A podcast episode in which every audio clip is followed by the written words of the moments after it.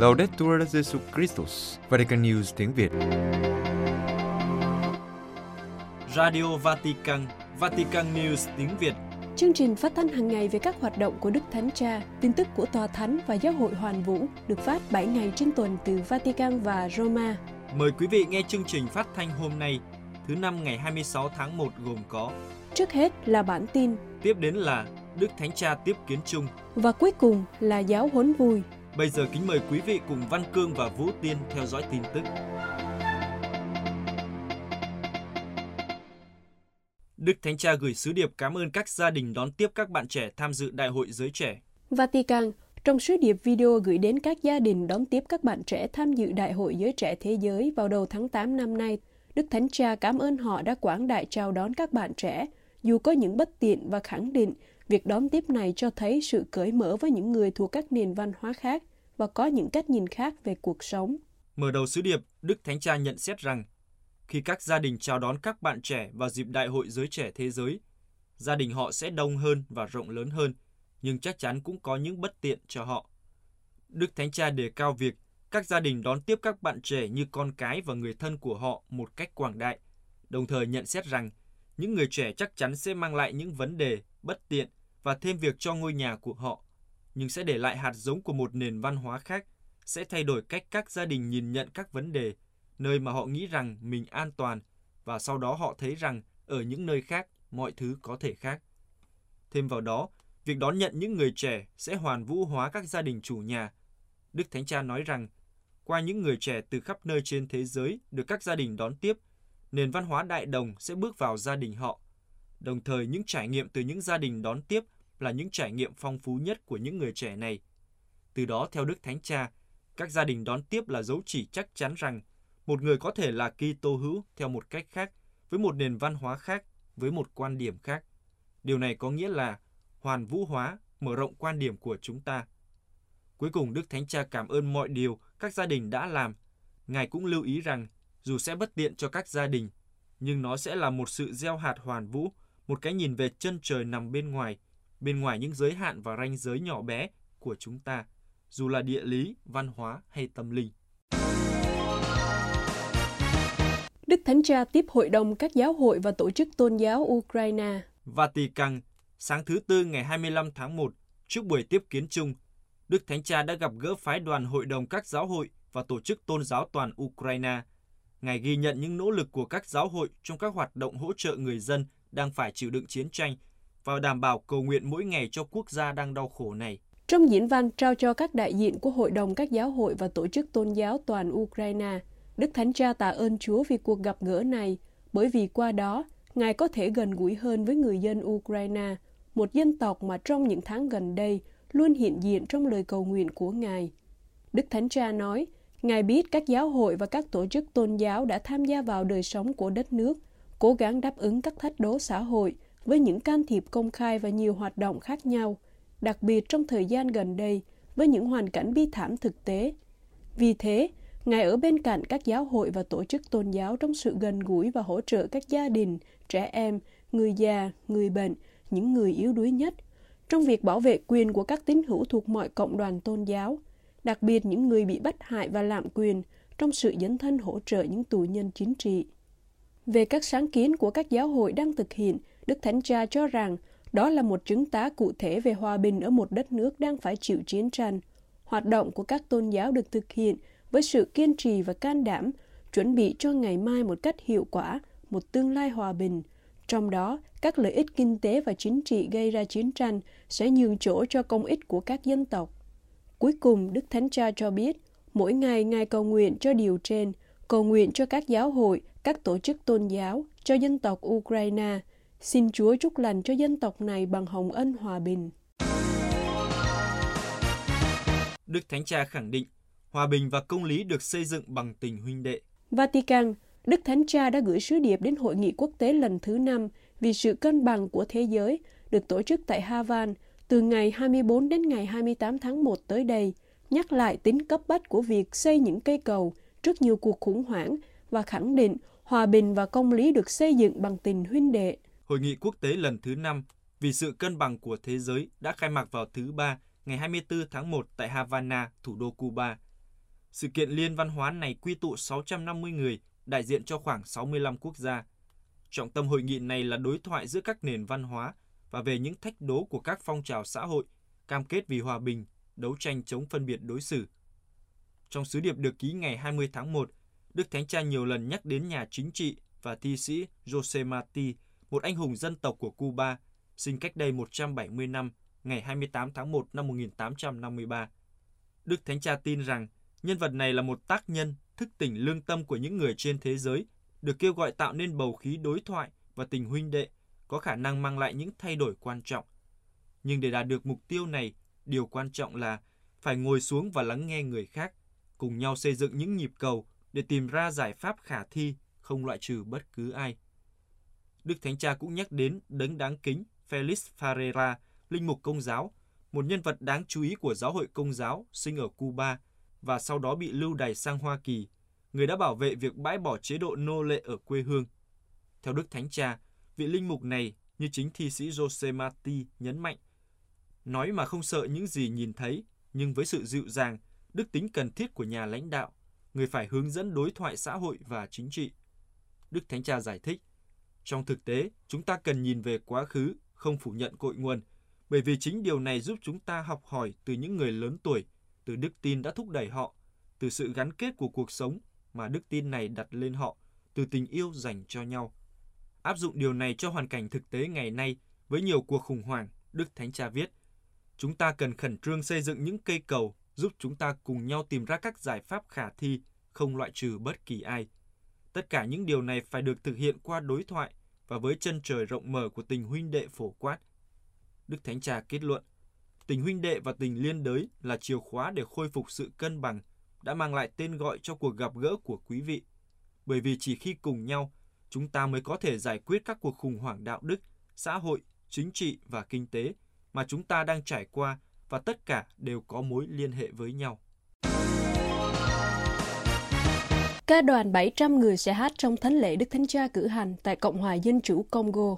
Cộng hòa Dân chủ Congo, Chakola Emmanuel Lumpampa, người điều khiển ca đoàn hát trong thánh lễ Đức Thánh Cha sẽ chủ sự tại sân bay Dolo ở thủ đô Kinshasa của Cộng hòa Dân chủ Congo vào thứ Tư ngày 1 tháng 2 cho biết, dự kiến một ca đoàn gồm 700 người sẽ hát trong thánh lễ này.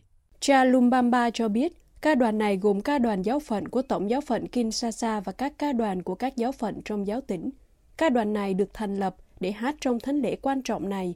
Ca đoàn đã tập dượt 20 buổi và dự kiến còn 10 buổi tập khác trước ngày Đức Thánh Cha cử hành thánh lễ. Cha Lumbamba cũng chia sẻ ba bước đã thực hiện trong quá trình chuẩn bị cho sự kiện ngày 1 tháng 2. Bước đầu tiên là học các bài hát và hòa âm, và thứ hai, cố gắng cảm nhận. Cha nói thêm, chúng tôi cũng làm việc theo nhóm nhỏ, và bây giờ chúng tôi đang ở trong giai đoạn thẩm mỹ, cố gắng xem những gì còn thiếu và sau đó là thời gian.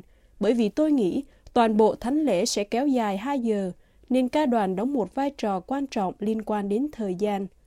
Chia sẻ với các nhà báo hôm 20 tháng 1 về các bài hát sẽ được hát trong thánh lễ, Chalumbamba nhấn mạnh, chúng tôi sẽ hát các bài hát hoàn toàn của Congo, nhưng chúng tôi sẽ thêm một số bài hát phổ biến. Ví dụ, một bài hát của giáo hội hoàn vũ, chẳng hạn như Kinh Tinh Kính. Cha nói, chúng tôi đã chọn những bài hát quen thuộc để đảm bảo sự tham gia tích cực của các tín hữu trong thánh lễ này. Cha Lumbamba là người sáng tác bài hát chủ đề của chuyến viếng thăm của Đức Giáo Hoàng Benvenuto Papa Francesco, cũng giải thích về màu sắc của trang phục mà các thành viên của ca đoàn sẽ mặc. Theo cha, màu trắng và vàng là biểu tượng màu cờ của Vatican. Thêm vào đó, các màu đỏ, xanh dương và vàng là các màu cờ của Cộng hòa Dân chủ Congo. Chuẩn bị cuộc họp quốc tế về truyền thông và đời sống thánh hiến. Roma, để chuẩn bị cuộc họp quốc tế về truyền thông và đời sống thánh hiến sẽ diễn ra vào tháng 11 năm 2023.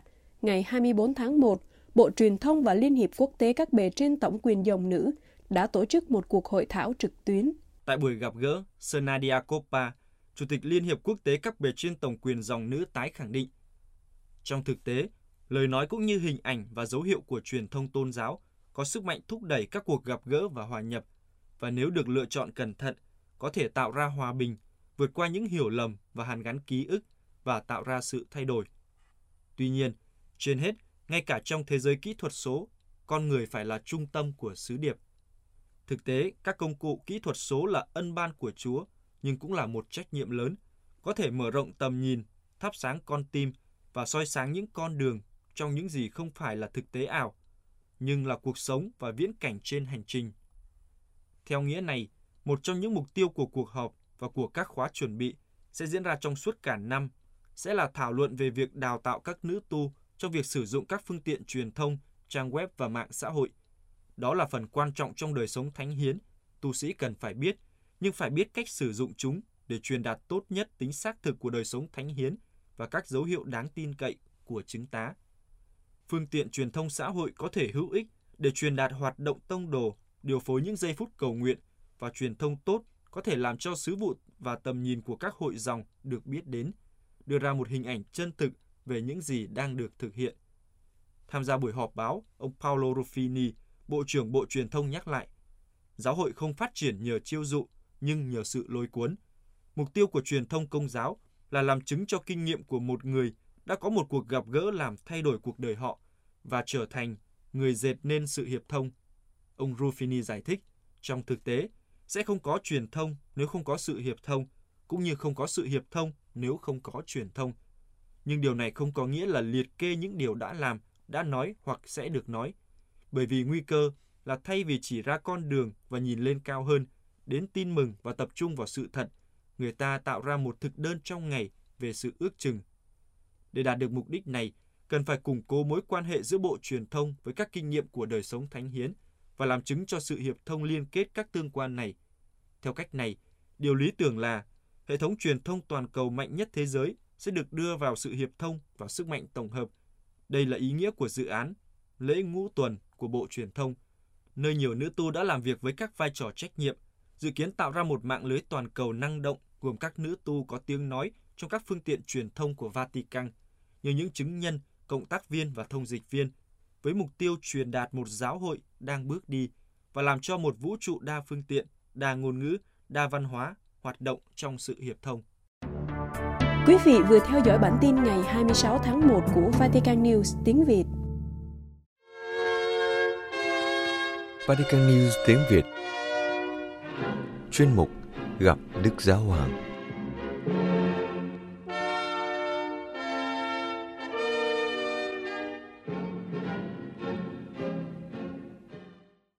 Kính thưa quý thính giả, tại buổi tiếp kiến chung sáng thứ Tư 25 tháng 1, Đức Thánh Cha tiếp tục loạt bài giáo lý về lòng say mê loan báo tin mừng, lòng nhiệt tâm tông đồ của người tín hữu với bài giáo lý thứ ba có chủ đề Chúa Giêsu bậc thầy của việc loan báo. Bài giáo lý của Đức Thánh Cha được suy tư dựa trên đoạn tin mừng Thánh Luca, thuật lại sự việc Chúa Giêsu vào hội đường Do Thái và mở cuốn sách ngôn sứ Isaiah và gặp đoạn chép rằng Thần khí Chúa ngự trên tôi, vì Chúa đã sức giàu tấn phong tôi, để tôi loan báo tin mừng cho kẻ nghèo hèn. Người đã sai tôi đi công bố cho kẻ bị giam cầm biết họ được tha, cho người mù biết họ được sáng mắt, trả lại tự do cho người bị áp bức, công bố một năm hồng ân của Chúa. Đức Thánh Cha nhận định rằng ngay từ đầu sứ vụ công khai của người, Chúa đã mặc khải rằng để ứng nghiệm lời ngôn sứ Isaiah, người đến loan báo tin mừng cho người nghèo và một năm hồng ân của Thiên Chúa. Do đó, tin mừng của Chúa Giêsu Kitô như ngôn sứ Isaiah đã tin báo là một sứ điệp cứu độ mang lại niềm vui lan tỏa, sự tự do đích thực, lời hứa tái sinh thiêng liêng làm con yêu dấu của Thiên Chúa và sự chữa lành vĩnh viễn khỏi sự áp bức của tội lỗi và sự chết. Đức Thánh Cha nhắn nhủ rằng chúng ta, những người nhờ ân sủng của Thiên Chúa, đã đặt niềm tin vào Chúa Giêsu và cảm nghiệm được sức mạnh biến đổi của lời người, không những không được kêu gọi để tạ ơn vì món quà kỳ diệu này, mà còn để chia sẻ nó một cách tự do và vui tươi với người khác đối với những người theo Chúa Kitô, mỗi ngày là một thời gian ân sủng và một cơ hội mới để làm chứng cho tin vui về lòng thương xót, sự tha thứ và sự sống mới của Thiên Chúa trong Chúa Giêsu, con yêu dấu của người. Trong bài giáo lý, Đức Thánh Cha đã suy tư về năm điểm cốt yếu trong lời loan báo của Chúa Giêsu, những điều Ngài cũng cho là những điều cốt yếu của việc loan báo tin mừng. Đó là niềm vui, sự giải thoát, ánh sáng, sự chữa lành và sự ngạc nhiên. Đức Thánh Cha bắt đầu bài giáo lý như sau. Anh chị em thân mến, chào anh chị em.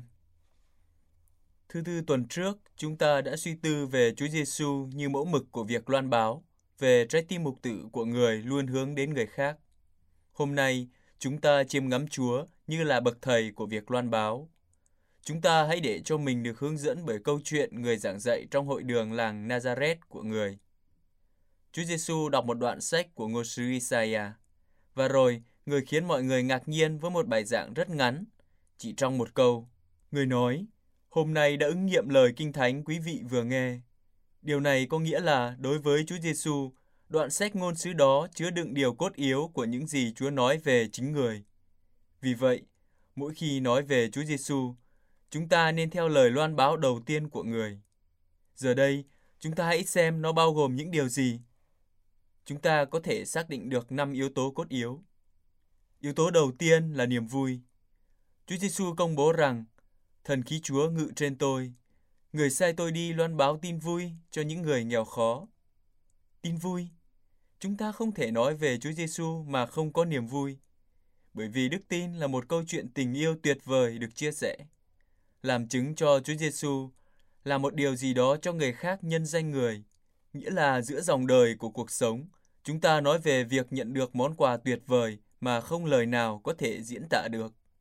Ngược lại, khi thiếu vắng niềm vui, thì phúc âm không được loan báo. Bởi vì chính từ ngữ này đã nói rằng đó là tin tốt lành, tức một lời loan báo về niềm vui. Một Kitô hữu buồn bã có thể nói về những điều tốt đẹp, nhưng tất cả đều vô ích nếu lời họ loan báo không vui. Chúng ta đến với khía cạnh thứ hai, sự giải thoát. Chúa Giêsu nói rằng người được sai đến giải thoát cho những kẻ bị giam cầm. Điều này có nghĩa là người loan báo về Thiên Chúa thì không thể chiêu dụ tín đồ, không thể gây áp lực cho người khác, nhưng giải thoát họ, không đặt gánh nặng nhưng cất đi gánh nặng, đem lại bình an chứ không phải đem lại cảm giác tội lỗi. Dĩ nhiên, theo Chúa Giêsu cũng có sự khổ hạnh, hy sinh. Nhưng nếu mọi điều tốt lành đều đòi hỏi hy sinh thì thực tế quyết định của cuộc sống càng đòi hỏi nhiều hơn.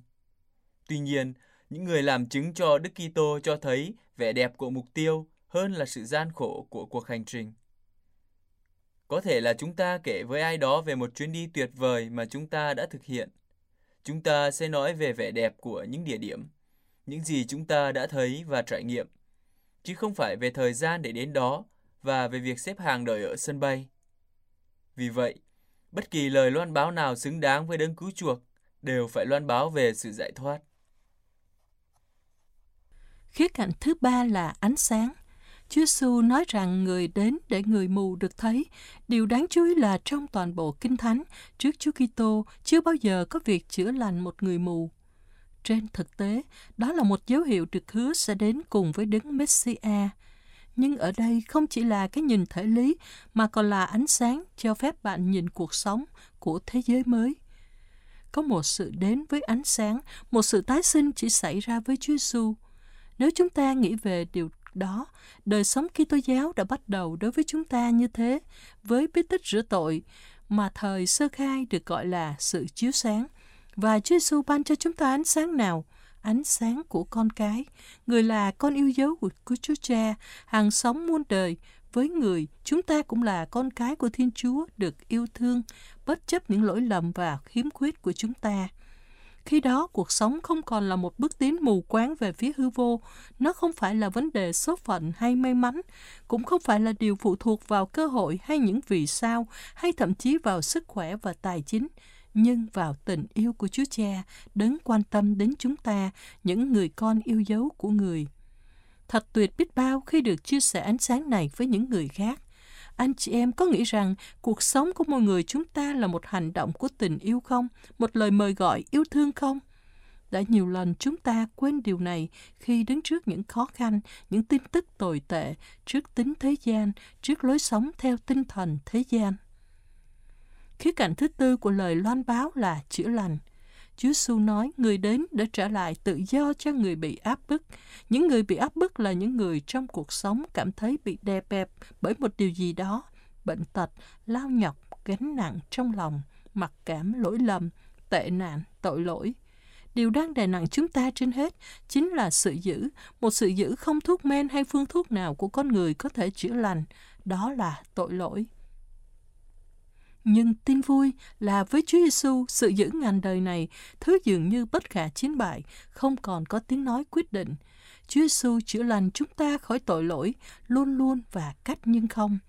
Người mời gọi những ai khó nhọc và gánh nặng, hãy đến với người. Và vì thế đồng hành với ai đó đến gặp gỡ Chúa Giêsu là đưa họ đến với vị bác sĩ tâm hồn, đấng nâng đỡ cuộc sống. Điều đó có nghĩa là anh ơi, chị ơi, tôi không có câu trả lời cho rất nhiều vấn đề của anh, của chị, nhưng Chúa Giêsu biết anh, chị và yêu anh chị, đồng thời có thể chữa lành và xoa dịu trái tim anh chị. Những người mang gánh nặng cần một sự xoa dịu cho quá khứ, họ cần sự tha thứ.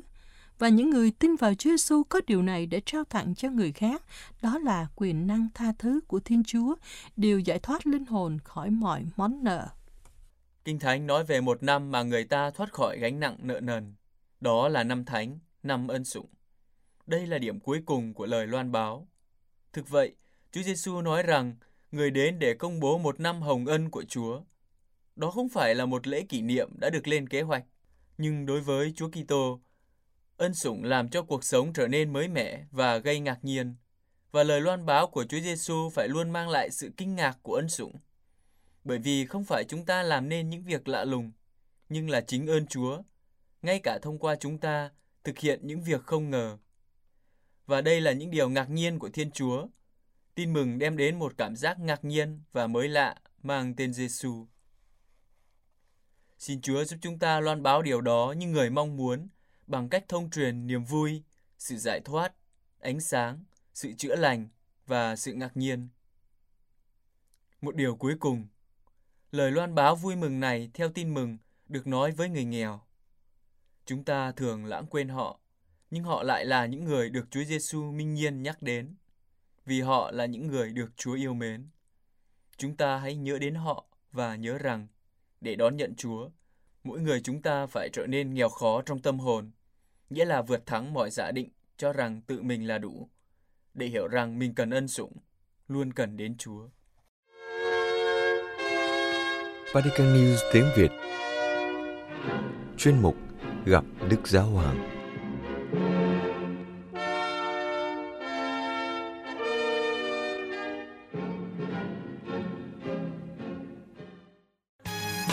Vatican News tiếng Việt. Chuyên mục Giáo huấn vui. Trần Đỉnh và Anh Huy. Xin chào quý vị trở lại với giáo huấn vui của Vatican News tiếng Việt. Chúng ta đang tìm hiểu tông huấn niềm vui của tình yêu về đời sống hôn nhân và gia đình kỳ số 57 từ số 199 đến số 201. Và tuần trước thì chúng ta đã hết chương 5. À, cậu cảm thấy thế nào nhỉ? À, hết chương rồi hả? À, sao tuần trước mà... cậu không báo cho tôi biết là hết chương? thì bây giờ tôi hỏi cảm tưởng của cậu đó. Uhm, cảm tưởng cảm tưởng gì? Sốc sốc cảm tưởng gì? Gì mà sốc không tôi nói tôi hỏi thế mà làm gì mà căng mà bây giờ ông cứ nghĩ coi nè bình thường á trong tư vấn á, ông chả bao giờ đi tư vấn cho ai đúng không ví dụ như tư vấn gia đình chẳng hạn à. đó, là trước khi á mà cái người tư vấn muốn kết thúc một khóa tư vấn đó thì họ phải báo trước cho thân chủ một tuần Ủa vậy luôn hả? Trời, ông không có kinh nghiệm tư vấn cho các cặp hôn nhân gia đình nha. Đọc xong giáo không vui đến hỏi tôi nha. À. Nhưng mà cho hỏi khôn một tí là cái tiến trình nó diễn ra như thế nào?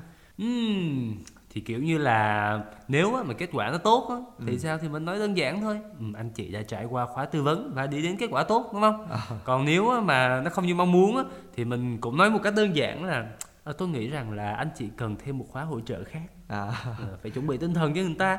Không làm gì hết chương nữa đùng cái hết chương không báo không rằng gì hết. Trời làm gì mà căng vậy ông? Tuần sau đó phải là tuần cuối của giáo huấn vui đâu. Ủa vậy hả? Mới là cuối chương thôi. Ờ vậy thôi tôi hết sốc rồi. À, hết, hết sốc rồi. À, bình thường bình thường bình thường mới bình thường mới. À. tôi lại thấy ông đổi nhanh quá. Tôi lại sợ ông quá.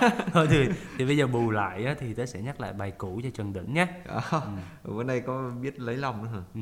chương cũ mà chúng ta vừa đọc tuần trước á nghĩa là chương 5 đó. bởi vì sao nó cũ? Bởi vì bây giờ là chương 6 rồi cho nên chương 5 thành chương cũ. Nội dung của chương 5 là tình yêu á, là phải trở nên phong nhiêu à, thấy tôi gieo vần không. Ừ, được đó. giờ tôi xuất khẩu là thành thơ thấy không?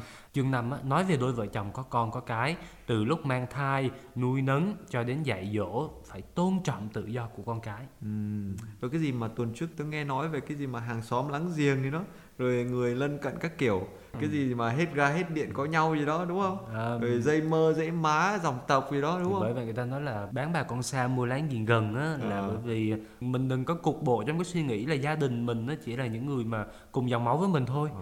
nhưng mà thực sự gia đình là tập thể những người mình thương mến những người sống cùng với mình. Đó. cho nên đó là khái niệm về gia đình lớn. Có nghĩa là có ông bà những người cao niên này anh chị em này Ừ, Đúng không? và thậm chí hàng xóm nữa. Nó À. lớn cả đó luôn. Tức là một gia đình mở rộng luôn mãi luôn cho đến thành gia đình nhân loại luôn. Đó nhưng mà cái gia đình nhỏ đó có đóng lại không? Hay là mở ra với thế giới xung quanh thôi trời tôi nãy giờ tôi giải thích vậy mà còn không hiểu nữa còn phải đi hỏi lại nữa. Tóm lại á là trời nóng mùa hè thì nó mở ra. Trời mùa đông á thì nó đóng lại. Trừ khi người ta có bài hát mùa đông không lạnh hiểu không? Đó thì mà túm lại là gia đình phải mở ra. Nó mới gọi gia đình lớn gia đình đóng lại sao mà lớn nữa. Khổ. Trời thôi ông ơi giới trẻ thời nay á, nó Ừ. sống khép kín với gia đình mà nó rất nhiệt tình với xã hội. Ông ông là giới trẻ gì? Ông suy bụng ta ra bụng người đúng hơn á. Phải nói là trần đỉnh thời nay á sống khép kín với anh em mà rất là mờ lem với xã hội. Đấy. các sơ mà đến nhờ vả gì là bỏ hết mình ờ, bỏ hết việc. Đấy. Tôi là tôi chưa bóc phốt anh đó nha amazing good job ông là lợi hại quá. Con Cái xin lỗi quý sơ con nói vậy cho đỉnh vui thế thật ra có sơ nào thèm nhờ đỉnh làm việc gì đâu.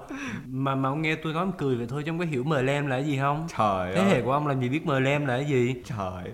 cái mờ lem này là một cái trào lưu mới của cái cái bạn trẻ ngày nay. À, mà nó nói gì? Nói là muốn dùng khi mà người ta muốn tỏ vẻ đáng yêu tỏ vẻ là lịch thiệp đó, Ừ. hoặc là muốn khen một cái gì đó hoặc một ai đó đẹp đó. à, đấy ông em dễ thương à, tốt tính người ta gọi mờ lem. À. À, có nghĩa là những cái món ngon đến mức mà mình phải chảy nước bọt mà lem đúng không? lem em em đấy nhem nhem nhem thèm đấy Vâng. Đấy, nãy giờ tôi đang khen ông ông đừng có buồn không? Tôi là tôi chỉ khen không tôi luôn đối xử tử tế với ông. Thôi ông ơi mở lem mở lép thì giờ này nữa nhà bao việc vào vấn đề chính thì thật ra lát nữa ông biên tập viên ông cũng tự ông cắt là ai lại để anh Huy với Trần Đỉnh có tiếng là rất là thương yêu quý mến nhau bây giờ lại đi bóc phốt nhau như vậy trên đài ha đầu tôi tưởng là ông không còn xa nước thiên chúa nữa mà bây giờ tôi thấy hơi xa xa rồi.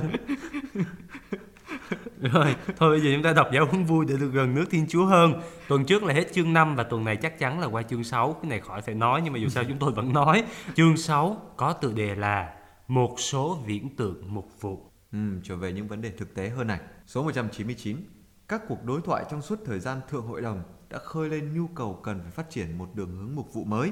Và giờ đây tôi nghĩa là đức thánh cha Francisco đó sẽ cố gắng tóm lược một cách tổng quát rằng Chính các cộng đoàn khác nhau sẽ phải khai triển những đề nghị thiết thực và hiệu quả hơn à, và phải lưu ý đến cả giáo huấn của hội thánh cũng như là nhu cầu và thách đố tại địa phương. Ở đây tôi không nhằm giới thiệu một mục vụ gia đình mà chỉ có ý định giới hạn vào việc thâu thập một vài thách đố mục vụ chính yếu mà thôi. Ờ, nó là ngày zoom lại phải không? Ngày focus lại đúng không? Nói chung á, là ở đây á, muốn nói rằng các chương trước là bắt mạch rồi tham vấn các kiểu. Ừ. Còn chương này á, là phát triển những đường hướng mục vụ gọi là kê đơn. kê đơn kê toa đúng không có thuốc Vâng. chữa ở đây rồi đúng không rồi vậy thì chúng ta sẽ coi thử toa thuốc này gồm những cái gì vào mục đầu tiên tức là thuốc đầu tiên Ừ. liều thuốc ấy có tên là loan báo tin mừng tức là loan báo tin mừng cho gia đình ngày nay Các nghị phụ thượng hội đồng nhấn mạnh rằng các gia đình Kitô hữu nhờ ân sủng của bê tích hôn nhân là chủ thể chính của việc mục vụ gia đình, nhất là khi họ cống hiến chứng tá đầy hoan lạc của đôi vợ chồng và của gia đình, một hội thánh tại gia. Ồ giờ tôi Đó. mới biết á, là cặp vợ chồng là chủ thể chính của một vụ gia đình á Trước giờ cứ nghe đến mục vụ á là mình nghĩ đến chữ mục tử Và À. nói đến mục tử là mình nghĩ đến các cha đúng không? À. Các cha rồi lâu lâu Các thầy, các thầy sơ, các đúng sơ không? đúng không? Ừ. Rồi cứ nghĩ là chuyện gia đình có chuyện gì thì cứ alo cha con cần cha alo thầy con cần thầy Đấy rồi tâm Ờ. sự các kiểu đúng không? Sự cái- Nhưng mà trước hết khi gặp khó khăn á thì có lẽ là phải nên tìm những người bạn của mình, Ừ. những người bạn ngay trong gia đình nhỏ. ừ. À, ví dụ như anh chị em của mình hay là bố mẹ của mình. Ừ. Mà cái này không chỉ nói đến khó khăn thôi nha mà ví dụ như một gia đình bình thường đi không có mâu thuẫn gì thì vấn đề mục vụ gia đình cũng phải đặt lên trên hết theo nghĩa là mình phải làm chứng đó làm chứng tá bởi thế đức thánh cha mới nhấn mạnh rằng á, điều quan trọng là làm cho người ta cảm nghiệm được tin mừng gia đình Đó. Tin mừng gia đình là một niềm vui đầy ắp tâm hồn và cả cuộc sống của họ. Bởi vì sao? Bởi vì trong Đức Kitô chúng ta được giải thoát khỏi tội lỗi nè, buồn phiền nè, trống rỗng nội tâm và cô độc. Rồi, cái này là bốn thứ rất là quan trọng. Cô độc này, trống rỗng này, buồn phiền này và cái cảm giác tội lỗi. Ừ. Nói chung là ờ, Đức Kitô sẽ giải thoát chúng ta khỏi các cô. Đó. Gồm có cô đơn nè, ờ, cô độc nè, cô lưu nè, cô hồn nè, cô vi nè. Đó. Và đến ờ, lúc này thì tôi không hiểu là ông là thuộc cái người chơi hệ gì nữa. Chắc là là, là cái hệ mà gọi là Coca-Cola luôn. vừa ca vừa la đúng sáng ca ngày la Đó. sáng thì hát tối đọc dấu hương vui đấy rồi chúng ta thôi chúng ta trở lại với đức giáo hoàng Nhưng mà Đức Giáo Hoàng thì thuộc hệ gì? ngài thuộc hệ cô cô sắc. Cô sắc. Nghĩa là sao? cô sắc cố. Không ngài có một cái phổi thôi ngài còn làm việc ngài còn làm việc lo lắng cho cả thế giới này.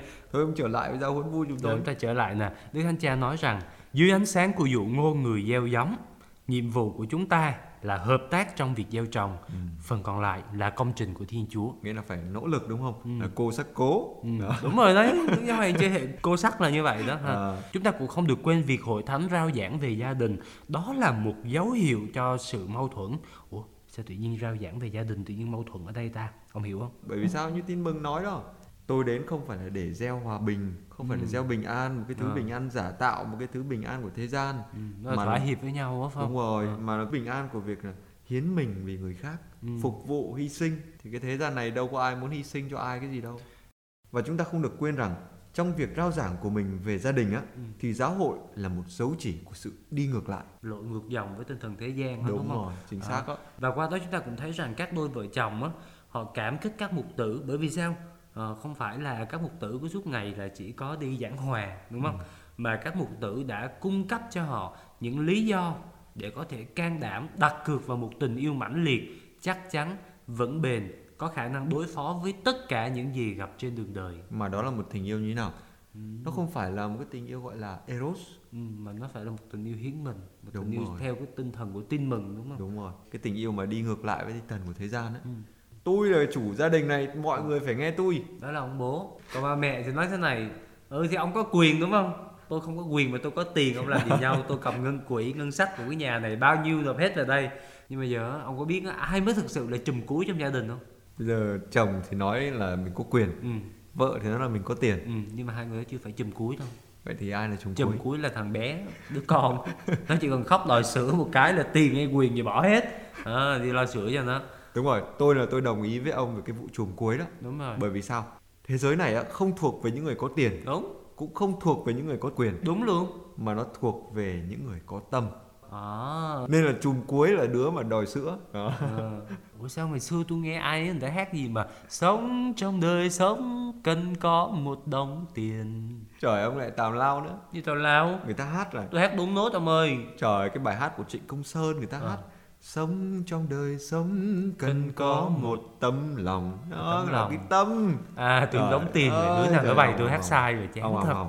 Rồi trở lại với giáo huấn của Đức Thánh Cha Đức Thánh Cha nói rằng Hội Thánh muốn đến với các gia đình trong sự cảm thông khiêm tốn với những ai mà hay nổ. Đó.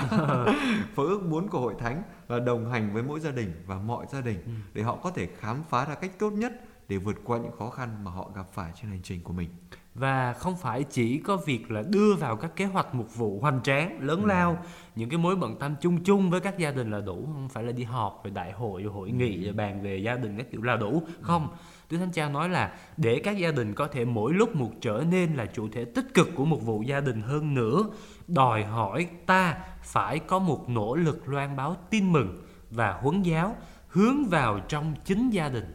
Theo định hướng này tức là Đúng rồi. định hướng đề cao cái tâm tôi thấy cái câu này quan trọng. Một người vừa có tâm mà lại vừa có tầm ấy, đấy. Thì họ nhấn mạnh vào cái việc gọi là giải phóng gia đình khỏi những cái cô. Ừ. như là cô độc này cô đơn này. Cô hưu cô quạnh cô liêu rồi, và phải thêm vào cái chữ tâm. À, Đó. cô tâm hả? Là gì cô tâm đấy không? Ờ, gọi là tâm sáng tâm trong. Đó. à. nó tâm lành tâm hiền. Mà không biết không cô là cũng liên quan đến tâm đấy là gì nào? Thì tôi thấy tiếng nước ngoài không biết tiếng nước nào nữa nhưng mà đại khái nó nói gì mà một lần nó cọt cọt cô cô gì đó là À, trái tim đó. cọt là tiếng latin. À Đó. tiếng pháp cũng là cơ. Cơ còn tiếng à, ý là tiếng cu cua rề à cua rề đấy thấy nhớ rồi. Nói chung là có cô. Đó, đó, cô là có tâm. Đó Ờ. phải nhớ nha. Nói chung là phải đi từ những cái cô quạnh cô hưu cô đơn. Đó. Để đi vào cái cơ Cái Ờ, cái trái Đấy, tim đúng ok. rồi. Ừ, mà nãy giờ tự nhiên đâu đâu đi cô rồi các cô dẫn mình đi xa quá rồi đang dở ý thôi cậu đọc luôn đi cho liền mạch đi rồi vào luôn số 201 vì thế toàn thể hội thánh cần có một sự hoán cải truyền giáo ừ. nghĩa là không được chỉ dừng lại ở việc loan báo hoàn toàn có tính lý thuyết Ờ. và những cái điều này thì nó xa rời với thực tế Đấy. với những vấn đề rất con người. Đấy thành ra mới phải làm giáo huấn vui là vậy không? Con người người ta phải vui trước người ta mới hiểu sau đó. chứ bây giờ nghe giáo huấn là nghe thấy khô như cơm cháy rồi. Đúng rồi Đó. mà tôi nói với ông á, sắp tới á nha giáo huấn vui mình có hoạt hình rồi đúng không? Ông cứ chờ tí đi hãy đợi đấy sắp tới còn có cái còn hot hơn cả hoạt hình nữa. Vậy là chơi theo hệ gì chơi theo hệ bí mật. Ừ, giờ chưa có bật mí được để cái nào biên tập viên ông cho bật mí rồi bật mí. Nhưng mà quý vị hãy đón xem à, phiên bản giáo huấn vui sắp tới nhé sẽ còn lạ hơn cả hoạt hình nữa vậy có vẻ hứa hẹn đấy. Thôi mình trở lại nè. Đức thánh cha nói rằng mục vụ gia đình á, phải làm cho người ta cảm thấy được rằng tin mừng về gia đình nó đáp ứng được những mong đợi sâu xa nhất của con người. Đó là những vấn đề gì? Đó là phẩm giá của con người nè. Ừ. rồi à, cái sự viên mãn trong cái tinh thần tương trợ lẫn nhau. Ừ, của đó đôi vợ chồng đó. Tức là thực thi nó một cách viên mãn một cái sự hiệp thông phong nhiêu ờ, sinh không những chỉ là sinh con ừ. mà là sinh hoa kết trái trong đời sống gia đình. Gọi là cái tâm của mình mình cảm thấy đời sống của mình có nhiều giá trị sống á. Mà khi đã nói đến cái tâm thì chúng ta nói là cái tâm nó luôn luôn vượt qua luật lệ. Ở đây không phải là nó nó bỏ luật lệ đúng không? Nó luôn luôn vượt lên trên luật lệ. Mà vì vậy nên đức thánh cha mới nói đó vấn đề không chỉ là giới thiệu các luật không thôi. Ừ, nhưng là đề xuất các giá trị đáp ứng được những nhu cầu thiết thực của con người ngày nay. Đúng rồi. Ngay cả trong các nước mà cái sự tục hóa nó đang phát triển rất là mạnh mẽ. Đúng rồi. Ngoài ra thì các nghị phụ của thường hội đồng về gia đình vừa rồi đó thì cũng nhấn mạnh đến sự cần thiết của việc loan báo tin mừng thẳng thắn vạch trần những nhân tố văn hóa xã hội chính trị và kinh tế nào mà ngăn cản cuộc sống gia đình thực sự chẳng hạn như là ở vai trò quá lớn của người gán cho logic thị trường nè. Và nó dẫn đến những cái điều gì phân biệt đối xử này nghèo đói này loại Đúng trừ rồi. và cuối cùng là bạo lực và vì thế cái liều thuốc mà đặt ra là gì liều thuốc mà đặt ra đó là phải đối thoại này Ừ. hợp tác với các tổ chức xã hội và khuyến khích cũng như là hỗ trợ các giáo dân để họ nỗ lực dấn thân với tư cách là Kitô hữu trong tất cả những lĩnh vực về văn hóa chính trị và xã hội Vâng, số 201 chỉ có thế thôi. Tóm lại là gia đình hãy trở thành tin mừng.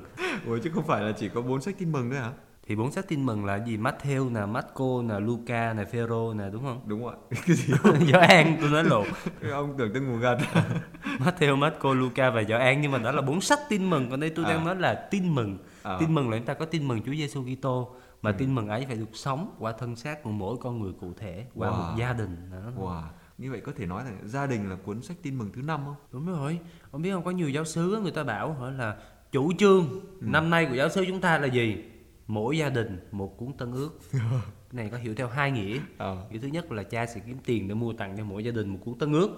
Nghĩa Thế thì thiên tốt liêng á là mỗi gia đình phải sống sao để mình trở thành một cuốn tân ước. Chà, có nghĩa là chính gia đình của mình trở thành một cuốn tin mừng Đúng rồi. loan báo Chúa Kitô đúng không? Đấy, Bởi vì định nghĩa của tin mừng là gì? Loan báo Chúa Kitô, đúng rồi. sống, chết và phục sinh. Đúng rồi. Nói tóm lại thì cái số lần này muốn nói rằng tránh xa các cô ra, Ừ. phải tập trung vào cái chữ tâm Đúng rồi. và biến gia đình của mình trở thành một cuốn tin mừng. Đúng rồi, hay quá. Ba ý thôi, ba điểm thôi. Đó, cậu cứ tóm bài nào trong ba điểm là hay. Và sau cùng thì bằng những hành động cụ thể, mỗi gia đình trở nên những cầu nối của Chúa Kitô và nhân loại. Ừ, và cầu nối ấy khi mà người ta bước lên trên cái cầu ấy đó là người ta sẽ phải cảm thấy vui À. sẽ phải cảm thấy hạnh phúc à, nơi tình yêu thiên chúa được thể hiện đó không Đúng rồi. Và vậy thì hẹn gặp lại quý vị và các bạn vào thứ năm tuần tới để mình tiếp tục xem là cái đường hướng mục vụ này nó có thể giúp các gia đình sống cái tin mừng như thế nào nhé. vâng vậy thì xin hẹn gặp lại quý vị và các bạn vào thứ năm tuần tới trong chuyên mục giáo huấn vui của Vatican News tiếng Việt xin, chào và hẹn gặp lại. Vatican News tiếng Việt Chuyên mục Gặp Đức Giáo Hoàng